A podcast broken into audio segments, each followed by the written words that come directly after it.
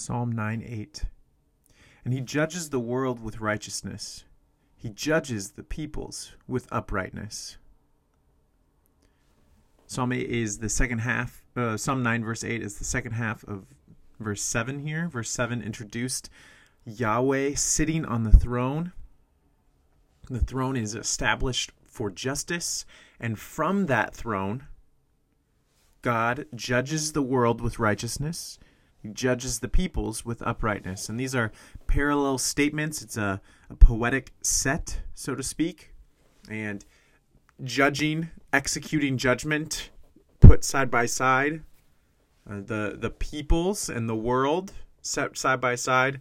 Righteousness and uprightness or equity set side by side. And so, together, this synonymous parallelism is intended to help us see that God judges everyone fairly. So, God judges. What what is that? What's going on there? Judgment is when God uh, looks down and parses out what was right and what was wrong and ultimately, since God has called humanity to be obedient to Him, when someone is in the wrong, ultimately they stand under God's judgment for disobeying Him in the way that they've treated others. So God judges who stands in the right and who stands in the wrong. And he doesn't just judge a certain set of people. He's not just uh, the, the Fifth Circuit Court of Appeals judge. He's not just the judge over a single state in the United States or a country. No, his jurisdiction extends over the whole world and to all peoples. And how does God execute this judgment? He executes his judgment in righteousness with uprightness, with equity, with fairness. God is not a partial judge. God is impartial. I live in the state of Minneapolis. A lot of people are tuning in to the Derek Chauvin trial, and the just there's people on both sides of uh, this. This conviction needs to happen. This conviction needs to happen. I'm not going to speak to that. I am going to speak to the desire for justice. Everyone wants justice. When a judge prepares the jury to uh, adjudicate a case, the, the judge will instruct the jury, this is from the American Bar Association, the judge instructs the jury about the relevant laws that should guide its deliberations. And going on, in giving the instructions, the judge will state the issues in the case and define any terms or words that may not be familiar to the jurors. He or she will discuss the standard of proof that jurors should apply to the case. Beyond a reasonable doubt in a criminal case, preponderance of the evidence in a civil case.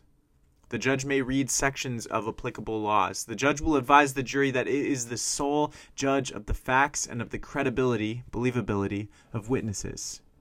He or she will note that the jurors are to base their conclusions on the evidence as presented in the trial and that the opening and closing arguments of the lawyers are not evidence. And so, the what we, can we take from this in in human uh, understanding, in the way that we carry out judgment, we work for beyond a reasonable doubt. And we work to judge these things on facts and credibility. But God is different from us in two ways. The first way is that God doesn't need to prove things beyond a reasonable doubt. He's omniscient, He knows all things, so His judgment is done with full clarity. And the second difference between God and us is that though jurors are intended to judge solely based on facts and on credibility, all humans are partial, but God judges in complete and total righteousness. And so this is a comfort for the righteous, and it is something to be feared for the unrighteous. And so Oh, we can praise and thank God for his fairness, for his equity, for the way that he treats all of us according to what we deserve. and that he's not a an imp- he's not a partial judge he's an impartial judge. And so god we praise you. For those of us who have been washed clean by the blood of jesus your fairness is an encouragement because we know that we do not deserve forgiveness but you've granted it out of compassion. And we know that those who continue to rebel against you and commit atrocities in this world will not get away with it. That you judge in fairness and equity.